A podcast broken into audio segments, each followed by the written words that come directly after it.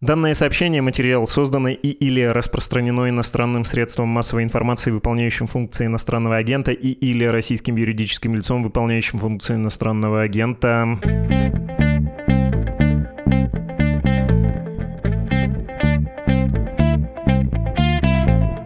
С вами подкаст «Что случилось?» о новостях, которые долго остаются важными. У микрофона Владислав Горин и наш гость, военный эксперт, полковник запаса вооруженных сил Украины Сергей Грабский. Здравствуйте, спасибо, что пришли, спасибо, что нашли время. Здравствуйте, Владислав, рад видеть. Хотел бы я вам предложить, вам и нашим слушателям, обсудить следующую тему, позадавать вам вопросы как исследователю про службу безопасности Украины, хотя понимаю, насколько непросто говорить о спецслужбах вообще.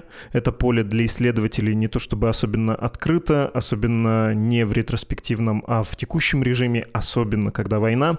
Так что, может быть, сперва очертим с вами круг, откуда вы и ваши коллеги в принципе черпают сведения о спецслужбах, ну и, собственно, об СБУ?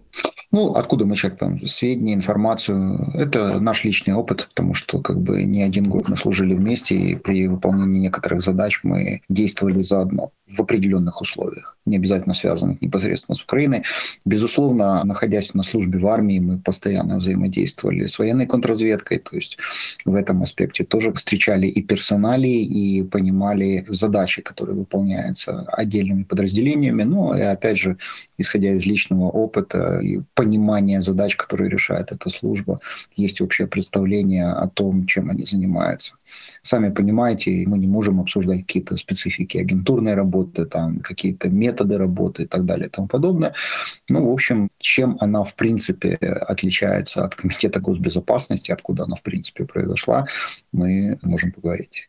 Хорошо. Главный вопрос, который у меня есть, и поправьте, если его постановка будет некорректной, как так получилось, что, в общем-то, малопродуктивные спецслужбы, службы безопасности Украины в частности, из структур, которые у себя дома в свое время, а, сотрудничали с российскими коллегами, б, были пронизаны агентами из России, в, не могли контролировать Москву у себя дома, ну, то, что Киев был до первого Майдана вообще проходным двором, но даже и до второго Майдана был в изрядной изрядной степени проницаемым для российских спецслужб. Это невеликий секрет.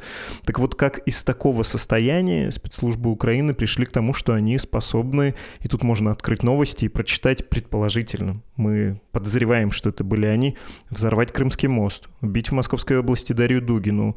Есть подозрения насчет северных потоков в Балтийском море, к которому у Украины вообще выхода нет.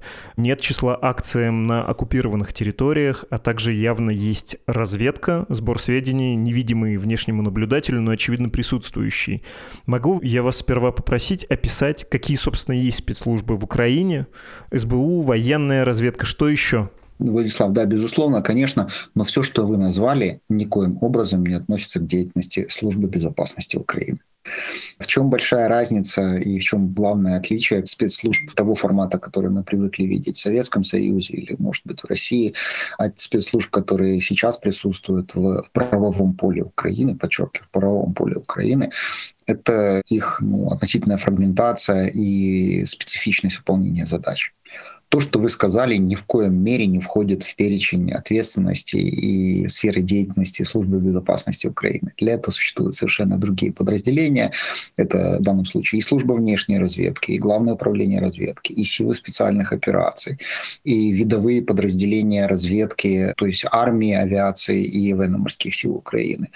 Кроме того, нужно понимать, что есть еще понятие армейской разведки. Есть очень сейчас интересная структура, которая находится в подчинении подчинении, и это описано, это небольшой секрет, это вообще не секрет, в подчинении сил специальных операций это силы национального сопротивления которые выполняют задачи на временно оккупированной территории и действуют везде, где в этом есть острая необходимость. И, собственно, на ответственности этих сил национального сопротивления говорят проще партизан, и выполнения многих специальных акций и задач.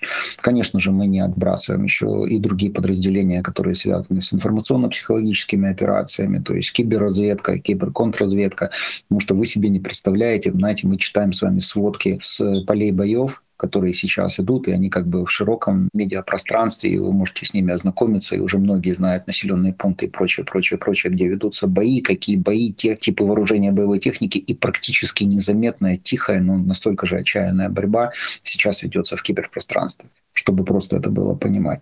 Поэтому как это произошло? Вы знаете, я вам скажу откровенно, занимаясь достаточно плотно международной деятельностью еще в начале 21 века, я задавался вопросом и спрашивал у своих коллег из других армий мира, зачем, в общем-то, вы вбухиваете, простите за такое же организм, такие колоссальные деньги в Украину. Ведь эффективность от этого использования достаточно невысока, как мне тогда казалось.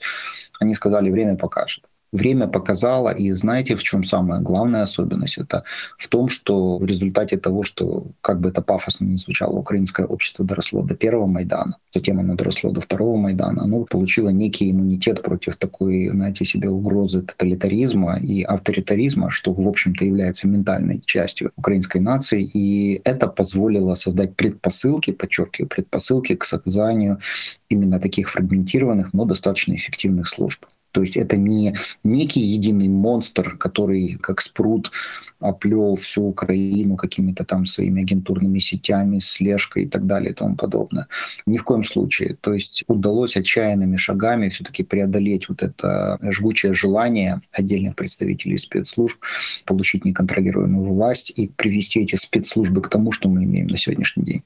Про систему управления и координации этими фрагментированными спецслужбами, да, мы поговорим чуть позже, очень хочется про это тоже спросить, но сперва про перелом, про вбухивание, про инвестиции, то, что вы назвали изменением, да, вот этого разваренного состояния на что-то вполне себе боеспособное и способное к сложным операциям, хочется уточнить, потому что, опять же, внешний наблюдатель, который читает новости, ну вот я, он он мог бы заметить, что ну, даже в семнадцатом году, когда Денис Вороненко в Киеве убили, а это бывший депутат Госдумы, который давал показания по делу Янукович, и вообще была символически важная такая фигура, перебежчик, да, по большому счету, из России в Украину, вот его убивают в центре города, и ты думаешь, ну, и никого толком не ловят, да. Видимо, все настолько плохо там со спецслужбами. Были менее известные случаи, когда оппозиционеры, правозащитники, журналисты уезжали приезжали в Киев и говорили, нет, здесь небезопасно, мы точно поедем дальше, потому что даже после 2014 года Киев был проницаемым. Сейчас мы не видим ничего такого. Как это все поменялось, в какой момент произошел перелом и благодаря чему, какие были реформы, ну, в том числе при Зеленском, проведены? Вы знаете, сказать, что вот в одну прекрасную дату там случился такой перелом, это будет неправильно, потому что спецслужбы проходили такой очень долгий, длительный процесс очистки, я бы сказал, катарсиса и переформатирования. Очень важна была смена поколений.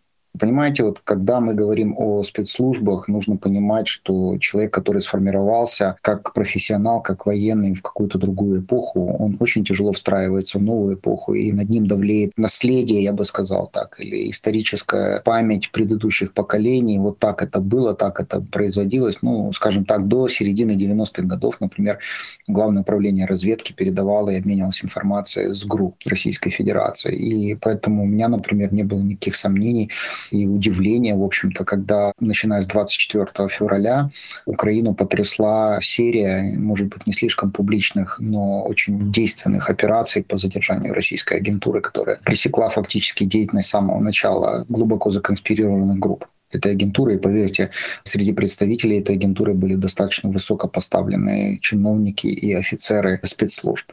То есть сказать, что вот в один прекрасный день, там, допустим, 1 января 2019 года все поменялось, нет, такого не было. Это процесс именно эволюционный. Кроме того, понимаете, ребята, которые прошли через э, горнило войны, начиная с 2014 года, а особенно те, которые, я говорю, что я лично знаю этих ребят, которые вышли из Крыма, а вышло очень немного представителей спецслужб очень немного. Это действительно патриоты Украины, и как бы это пафосно не звучало, но именно вот это осознание своей украинской идентичности помогло им как бы перестроиться и организовать перестройку работы вокруг себя. Плюс практическая деятельность. Знаете, я скажу так, для меня, например, как бы это цинично не звучало, не было совершенно никакого сюрприза, когда утром 26 февраля мы узнали, что ну, я присутствовал на одном из совещаний, мы узнали, что со стороны Тамани летят вертолеты в Крым, и мы поняли, я сказал сразу, это война. То есть я к этому был готов давно, а для подавляющего большинства моих коллег Это было неким открытием, знаете, таким шоком, я бы сказал. Это, знаете, сродни тому шоку, который испытала Норвегия в 1940 году, когда Германия напала на нее. Примерно такой же порядок дел был. А, знаете, еще одна особенность такая. Кто погиб первый в этой войне на Донбассе? Офицер спецслужбы. Не представитель вооруженных сил Украины, а офицер спецподразделения «Альфа», который погиб в перестрелке с диверсантами. И вот с этого момента, я бы сказал, началось перестроение ментальности, восприятия окружающей среды уже не исходя из так называемого постсоветского опыта и взаимодействия с российскими спецслужбами, а уже как бы более осознанные действия по созданию уже действенной спецслужбы. Это если мы говорим об СБУ. Они очень медленно перестраивались, потому что, знаете, СБУ, она имела такой себе очень специфический перечень задач, которые позволяли ей существовать безбедно при любом политическом руководстве Украины. Поэтому в продолжении этого сказать, что, знаете, вот спецслужбы, подчеркиваю, спецслужбы образовались и начали действовать внезапно в один день, этого нет. Это очень долгий процесс именно трансформации, я бы сказал, в данном случае эволюции. За исключением, за исключением одной службы, это силы специальных операций, которые создавались уже в течение этой войны, которые укомплектовывались высокомотивированными офицерами, которые в большинстве своих случаев избежали, как говорится, традиционализма, присущего предыдущим спецслужбам. То, о чем вы говорили, было в тексте Reuters, который выходил летом, расследование про СБУ, как там выходцы из еще советского КГБ находились и были лояльны Лубянке, для них конторы вот там, на площади в Москве, Москва, бывшая СССР, были тем центром, которому они приносили присягу, а вот независимая Украина, ну такое, как я надеюсь, еще говорят в Киеве. Это заметный был фактор, и вы сказали про естественную смену поколений. В том же тексте, если его вспоминать, вы упоминали это про высокопоставленных офицеров в том числе, и про других задержанных говорилось про пару человек, про Валентина Ветера, полковника СБУ, который отвечал за безопасность Чернобыльской атомной станции, а через Чернобыль, как мы знаем, к Киеву в начале вторжения подошли российские силы. И Андрей Наумов упоминался, который был главой управления внутренней политики СБУ, и его взяли как Остапа Бендера практически, только не на румынской границе, а на границе Сербии и Северной Македонии с деньгами задержали. Он, в общем, бежал. Что известно про обратную силу? То есть вот эта инерция уходящего поколения, понятно, а каким образом, в том числе западные партнеры, помогали обновить э, спецслужбы, ну, ту же СБУ? Были какие-то программы или что как-то выглядело? Образование поменялось? Да, безусловно, вы знаете, западные партнеры уделяли огромное внимание и вкладывали серьезные средства и вкладывают серьезные средства в материально-техническое и операционное оснащение. Сами понимаете, что без так называемой фильтрации или, как говорят на Западе, скрининга, никто не может быть допущен до каких-то секретов, связанных с передачей информации, а информация в нашей войне решает очень много. То есть сами понимаете, что происходил и такой негласный отсев людей, которые в тот или иной способ могли скомпрометировать э, ту или иную информацию, потому что, сами понимаете, это очень дорого стоит. Ну, самый простой пример, если, допустим, идет утечка по линии космической разведки, то есть передачи снимков, то есть вычисляется траектория, этот спутник становится просто бесполезным, и десятки миллионов долларов, которые были на него затрачены, уходят впустую. То есть вот такие вот э, дела. Э, что касается операционной деятельности, ну, сложно говорить об СБУ, потому что там все-таки много разных подразделений, но если говорить о более практичных службах, то, безусловно, они перенимали опыт из личного общения и общения групп советников которые практически всегда присутствовали на ротационной основе. Это тоже очень важно понимать, я подчеркиваю, на ротационной основе. То есть нельзя назвать некую там спецслужбу исключительно английской, американской там, или, допустим, там, румынской, эстонской или хотите болгарской. Это был комплексный подход. То есть уникальность ситуации в Украине заключалась в том, что мы имели возможность опробировать тестировать и принимать или отказываться от каких-то методов или пользоваться какими-то наработками, которые подходили именно для украинских реалий. И именно это позволило, знаете, взаимно обогащать и нас, ну, я не говорю про себя, я как бы офицер вооруженных сил, и представителей специальных служб или представителей сил специальных операций, и представителей других служб с других стран. Вот именно э, взаимодействие плюс возможность обучения за рубежом, оно сыграло очень большую роль, когда люди посмотрели, как можно было работать. Я, знаете, почему на это обращаю внимание? Потому что я сам через это прошел. Если бы мне в 87 году офицеру-коммунисту сказали, кем я стану через 15 лет и где я буду учиться, я был бы, поверьте мне, очень сильно удивлен. Но потом, опять же, вот эта эволюционная трансформация произошла и со мной. У меня есть небольшой частный вопрос. Вы, конечно, помните историю с Иваном Бакановым, главой СБУ, которого Зеленский летом уволил, а там история была как в сериале «Слуга народа». Друг детства является назначенным главой главной спецслужбы. Это была часть э, тоже какой-то эволюции специальных служб, э, отсева за некомпетентность, или это был скорее политический шаг? Каким образом Зеленский вел себя по отношению к спецслужбам? Пытался ли он там повысить контроль? Безусловно, безусловно, он пытался повысить контроль, потому что, я сразу скажу, я не являюсь большим сторонником Зеленского как личности, но я обязан уважать выбор нашего народа, то есть если народ выбрал, то это мой президент в том числе, и его приказы не оговариваются.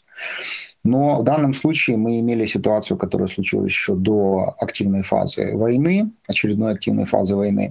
И да, конечно же, Зеленский, как представитель довольно большого слоя населения Украины, он имел, я надеюсь, что он вылечился от этого, постсоветский комплекс. Знаете, вот эта идиотская попытка найти мир в глазах Путина, договориться посередине, и другая бредятина, которая шла с его стороны, она, конечно, вызывала очень сильное раздражение, и мы понимали, чем это могло закончиться. В данном случае абсолютно правильно, то есть как и в сериале «Слуга народа», то есть друг детства или человек, которому он лично доверял, потому что нужно понимать, своего политического движения, своей устоявшейся партийной структуры, которая определяет возможность стабильной политической системы, и я бы сказал, политического режима у Зеленского не было. Он мог полагаться только на людей, которых он знал лично, которым он доверял безраздельно. И э, это как бы имело смысл, в этом была логика, но нужно было понимать, что у человека, который согласился на эту должность, у него было два выбора. Или учиться, или со временем уйти. В данном случае жизнь заставила в результате ну, несистемной, я бы сказал, работы. Хотя я общался с ребятами из спецслужб, они с большим уважением относились к Ивану Бакану. То есть на их удивление, то знаете, мы ожидали полной деградации, и все этого не произошло. И об этом нужно говорить откровенно, но опять же, знаете, по моему мнению, здесь кроме личностных качеств Баканова, ну, не может человек за два года осознать и охватить все, чему люди учили десятилетиями. То есть даже старший офицер армейского звена, он учится не один, не два, а 5-7 лет. В данном случае мы говорим о политическом руководителе, и, безусловно, ошибки были. И эти ошибки в силу того, что все-таки сформировалась, знаете, институциональность данных ветвей силового блока Украины, его смена прошла настолько безболезненно. Ну, это еще ваше везение. У вас, в том числе, чиновники и силовики знают, что сегодня президент один, завтра может другой, а у нас-то как-то все понаприкипало. Да, я хотел бы поговорить с вами еще про то, как принимаются решения, как координируется деятельность спецслужб, э, которые вы называете фрагментированными, да, вот это большое количество разнообразных специализированных организаций. Но сперва давайте немножко поспекулируем о недавних событиях. Официально Киев не признает ничего такого, о чем западная пресса пишет со ссылкой на свои источники в разведке, или о чем Путин говорит весьма уверенно, да, это спецслужбы Украины нанесли удар по Крымскому мосту. Что там еще было из недавних событий? Собственно, Дугина, Новофедоровка и Северные потоки все-таки. О чем вы более-менее уверенно можете сказать, что, ну да, ну очевидно. Здесь очевидно участие спецслужб Украины ну, знаете, очень сложно сказать насчет, ну, безусловно, э, некое участие. Понимаете, одна специфика фрагментации состоит в том, что операции достаточно большого и высокого уровня не могут быть проведены с задействованием только одной службы. Это очевидно. То есть даже если мы с вами возвращаемся к тому, что я упоминал относительно Новофедоровки, давайте будем откровенны, но только, например, авиации или только ракетным войскам украинской армии это было бы не под силу. То есть без очень грунтовной такой последовательной работы на месте, агентурной деятельности, задействованием там дополнительной информации от э, космической разведки и других видов разведки. То есть без задействования комплексных сил, средств и возможностей возможностей такая бы операция не могла быть проведена. Простите, прерву на всякий случай, если кто-то из слушателей не уловил, о чем речь. Речь идет про удар по военному аэропорту в Саки, рядом с Новофедоровкой. Не помню, правда, Российская Федерация все еще считает это аварией с загоревшимся складом и всем таким, или там был признан удар? Не, она так и считает, что это нарушение правил пожарной безопасности, безусловно, в которой пострадало огромное количество самолетов, что как бы исключает такую возможность. Ну, по правилам пожарной безопасности они не могут пострадать от э, возгорания какого-то склада. Опять же, что складу делать близко к э, взлетно-посадочной полосе. А, что касается, если мы возьмем даже, э, как мы говорим, хлопка на Крымском мосту, здесь немножко другой аспект. Здесь другие могут быть задействованы силы и средства. И знаете, с одной стороны, чисто технически, как на меня, я просто учился в училище, и на четвертом курсе у нас был специальный курс по минированию, так сказать. То есть я представляю, как это сделать. Мало того, в одном из эпизодов моей службы у меня что-то подобное случилось. То есть организовать такой взрыв – это предельно просто, и там даже не нужно задействование огромного количества взрывчатки, которое могло бы привести к такому взрыву. То есть это элементарно, если так не даваться подробностях. Насколько это было выгодно Украине? Да, безусловно. Это было выгодно Украине, и опять же мы говорим о координации взаимодействия. Потому что, знаете, если мы пошли бы по немецкому пути, то есть, э, хотя там и было РСХА, но постоянная конкуренция между гестапо, СД, там, СС и так далее, оно мешало им работать, в общем-то, и Абверну, то в данном случае мы имеем все-таки состояние координации и взаимодействия. Ну и где осуществляется эта координация и взаимодействие? То есть, конечно же, я место этого назвать не могу. Я вам честно скажу, я его не знаю где это место находится.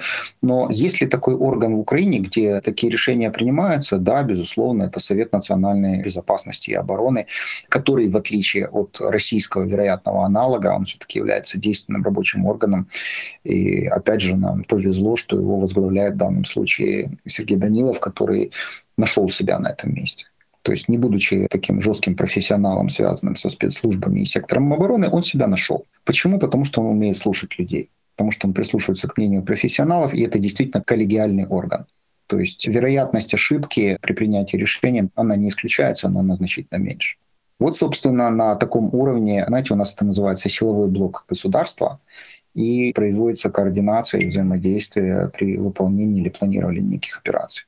Эти операции, о которых мы говорим, ну, включая удар, взрыв на Керченском мосту, это, на ваш взгляд, легкие операции или это украинские спецслужбы так научились работать, что они способны осуществлять подобного рода атаки? Может быть, это недоработка российских спецслужб, они не справляются? Или справляются, но Россия большая, где-то да можно проникнуть, где-то да можно найти тонкое место? Ну, вы знаете, в комплексе. Я скажу да, да, да и да. Потому что здесь есть комплекс факторов, которые влияют на результативность такой операции. Я вам скажу, даже есть элемент везения. Потому что можно тщательно долго планировать э, некую операцию, но в самый ответственный момент фактор, который даже приблизительно никто не мог предусмотреть, он вмешивается и вносит определенные коррективы.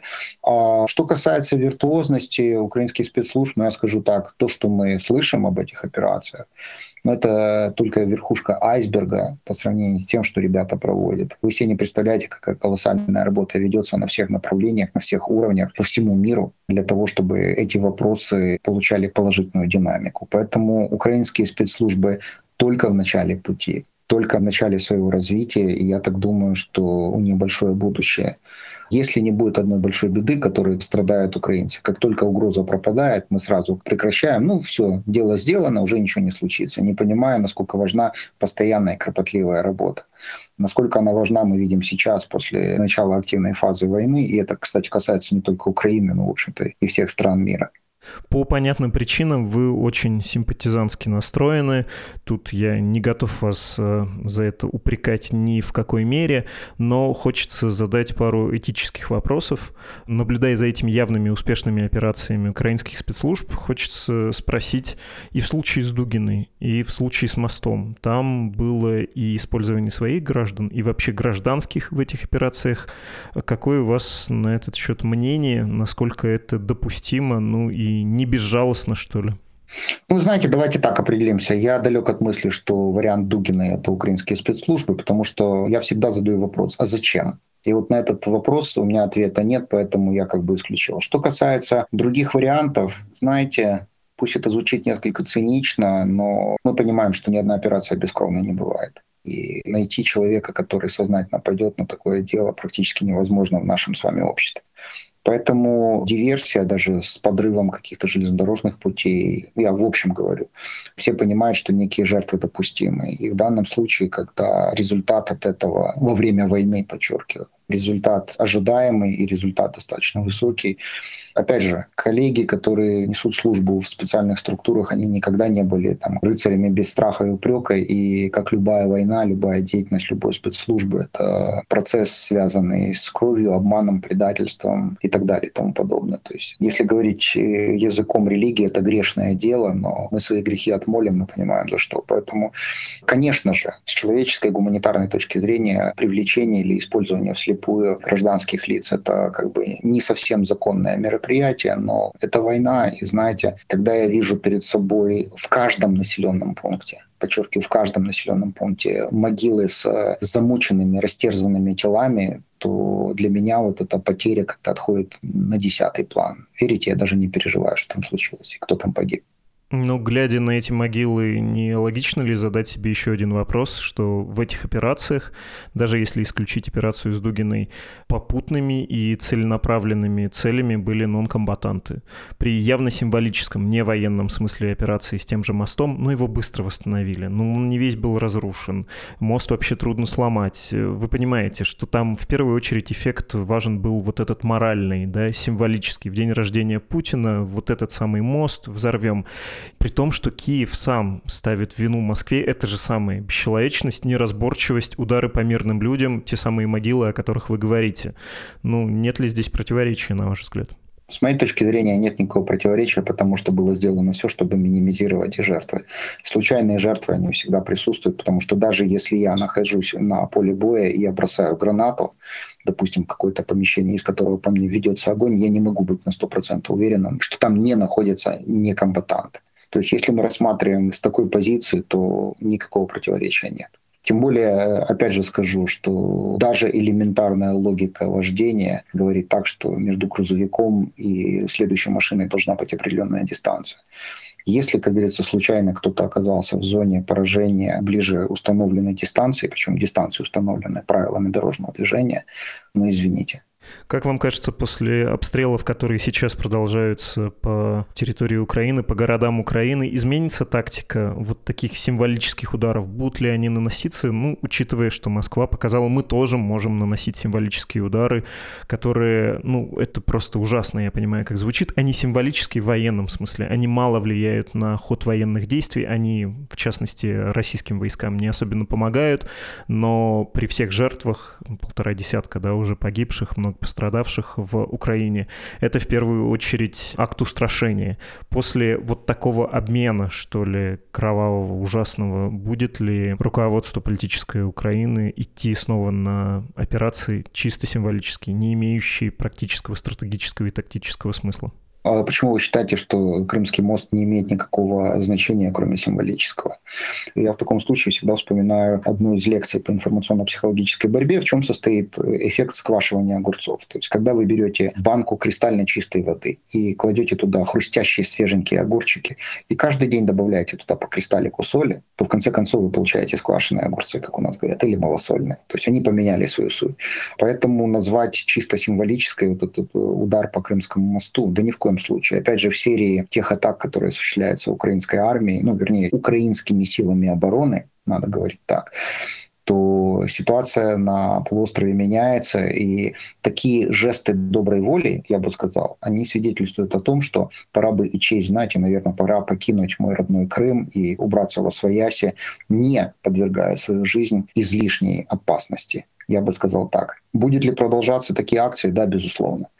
Э, что касается акций устрашения, вы знаете, мы 800 лет уже живем в условиях таких акций устрашения. И для Украины ничего нового нет. И знаете, если бы мы боялись, мы бы уже давно пропали. Нас бы уже не существовало как нация, как народ. Поэтому это будет продолжаться, и единственный сдерживающий фактор – это целесообразность. И, конечно же, конечно же, Украина ни, ни в коем случае никогда не будет наносить такие осознанные удары именно по гражданским объектам. Мы не воюем с женщинами и детьми.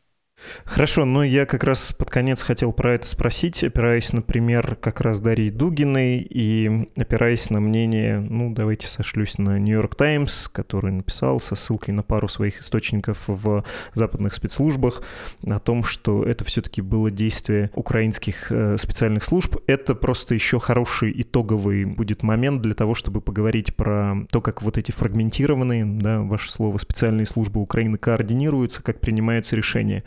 В этом материале «Нью-Йорк Таймс» был момент, который меня смутил, который смутил вашего коллегу военного аналитика, с которым мы говорили вчера. Там примерно следующее содержание у этой статьи. Покушение было осуществлено украинскими специальными службами. Соединенные Штаты не знали, не помогали, не участвовали. Ну, предположим. Не факт, что президент Зеленский отдал приказ такой там посыл. Кто-то из правительства это санкционировал. И меня это очень задело, потому что когда я читаю такое, я пытаюсь понять, а в чем тут дело? Ну, то есть, либо это такая немножко игра в Голду Мейер, знаете, после убийства израильских спортсменов, когда Массад буквально охотился на тех, кто имел отношение к Мюнхенскому теракту по всей Европе, по всему миру и убивал их. Там правительство очень четко сказало Израиле, что если вас поймают, мы не имеем к этому отношения. Вы как бы сами за себя, мы это санкционируем, но мы никогда этого не признаем. Это вариант номер один. Ну, то есть Зеленский знал, но сейчас делается вид, что не знал, да, и никогда не признается. Второй вывод, что в правительстве Украины, вот в таком широко понимаемом, кто-то может санкционировать определенные операции, когда, например, даже глава государства про это не знает. И это тревожная ситуация, когда вот эта фрагментированность, она означает и неподконтрольность, не централизацию, некоторую безответственность. Какой из вариантов вам ближе, если мы, конечно, вообще рискуем опереться на такое хрустальное, очень хрупкое основание, как источники Нью-Йорк Таймс, которые рассказывают про Дугину?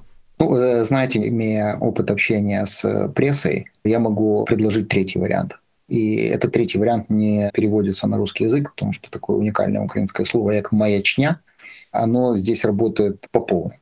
Опять же, повторяюсь, всегда задается вопрос «зачем?», потому что за этим «зачем» стоит, извините, использование неких средств, которые, в отличие от российских, они все-таки контролируются и парламентом, и различными финансовыми учреждениями, пусть там в особом режиме, но они контролируются. Кто на себя может взять такое решение, которое могло повлечь бы за собой вскрытие агентурной сети, раскрытие элементов взаимодействия и каких-то источников получения информации, я даже не знаю. И самый главный вопрос, опять же, возвращаясь к изначальному, зачем Зачем? В этом не было никакого смысла. Ну, простите, я, конечно, могу переживать, потому что погибло гражданское лицо Дарья Дугина, но она не представляла вообще никакого интереса с точки зрения спецслужб. И там предположить, что целью был ее отец, ну, простите, этого бородатого маразматика вообще никто не воспринимает всерьез в Украине. Он даже как бы, если вы спросите у людей на улице, кто такой Дугин, то дай бог, чтобы трое из десяти сказали, да, мы что-то слышали об этом. Поэтому смысла в этом не было совершенно никакого. Что касается того, возможно ли в Украине Украине такое самостоятельное действие, я вам с достаточно большой долей откровенности, потому что есть такое понятие, как человеческий фактор, который исключить нельзя, могу сказать нет ни в коем случае. Почему? Потому что сталкиваясь даже вот по вопросам повседневной деятельности с реалиями спецслужб, есть определенный алгоритм, который уже стал устойчивым. Нужно получить санкцию. То есть, знаете, если, допустим, я могу предположить, исходя ну, из достаточно хорошего знания российской ментальности, что начальник или пахан скроет, прикроет и уведет от ответственности, вот в нашем случае это не работает. И самый простой пример – Майдан. Когда Беркутня в некотором мере теряла берега, если мы так говорим, но все равно они опасались какого-то последствия. Особенно после 2014 года в Украине вряд ли кто-то пойдет на принятие такого уровня самостоятельных решений. Ну и нужно понимать еще одну специфику. В Украине специальные службы не являются угрозой политической системе государства. В силу своей фрагментированности они не являются той силой, которая может изменить политическую систему государства в Украине. Так сложилось исторически у нас э, в течение последних 30 лет.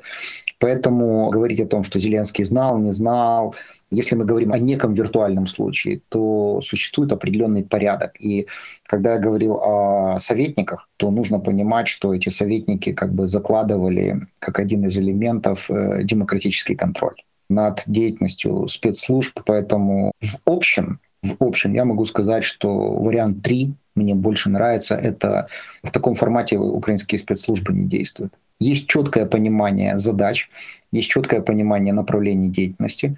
Ну и, как бы, знаете, это даже не этично заходить на чужое поле, собирать там урожай. Понятно. Спасибо большое, Сергей Грабский, военный аналитик, военный эксперт. Спасибо вам.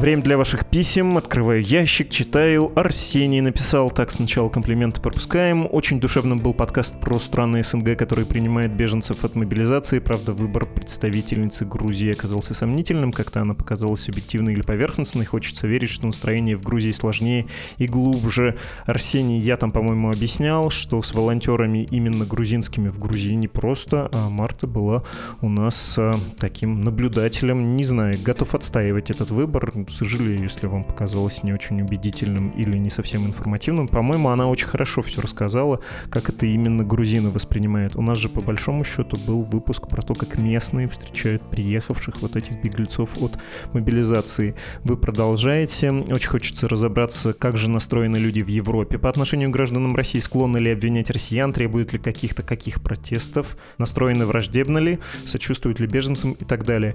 Ну, подозреваю, что все очевидно и сочувствуют существует и судят по человеку, но и на всех россиян это, конечно, тоже распространяется. Так, другое письмо из самых старых, непрочитанных.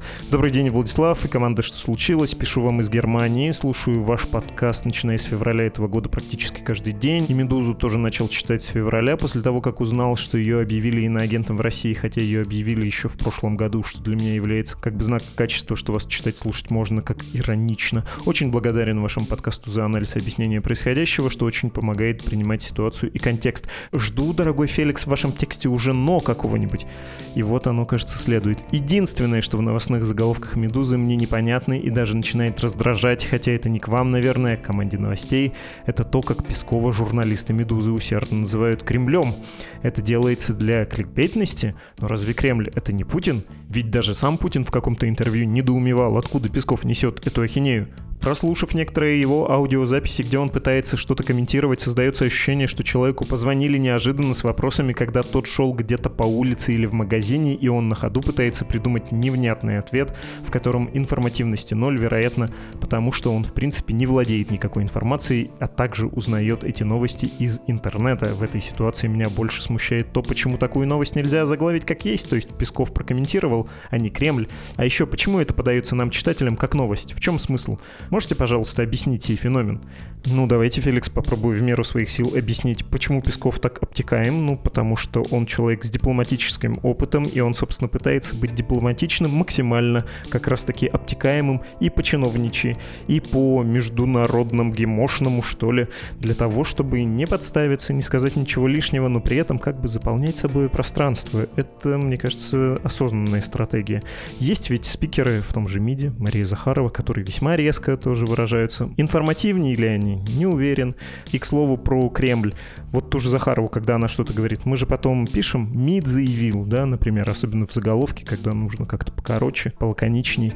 При том, что Захарова не целый МИД, есть еще Лавров и другие сотрудники. Вот тут то же самое. Есть Кремль как некий коллективный орган, если угодно, как президентура, как институт власти, который действует по несколько отличным законам, чем индивидуально Владимир Владимирович Путин. А то, что он сам своего пресс-секретаря ругает за какую-то ахинею, ну вот такая, да, у нас президентура и такая у нас вообще система власти, которая системой власти не является, а существует как придаток к абсолютному монарху, который сам один лучше всех знает, и никто не может угадать его мысли, даже его собственный пресс-секретарь, вроде бы ближайшее публичное лицо.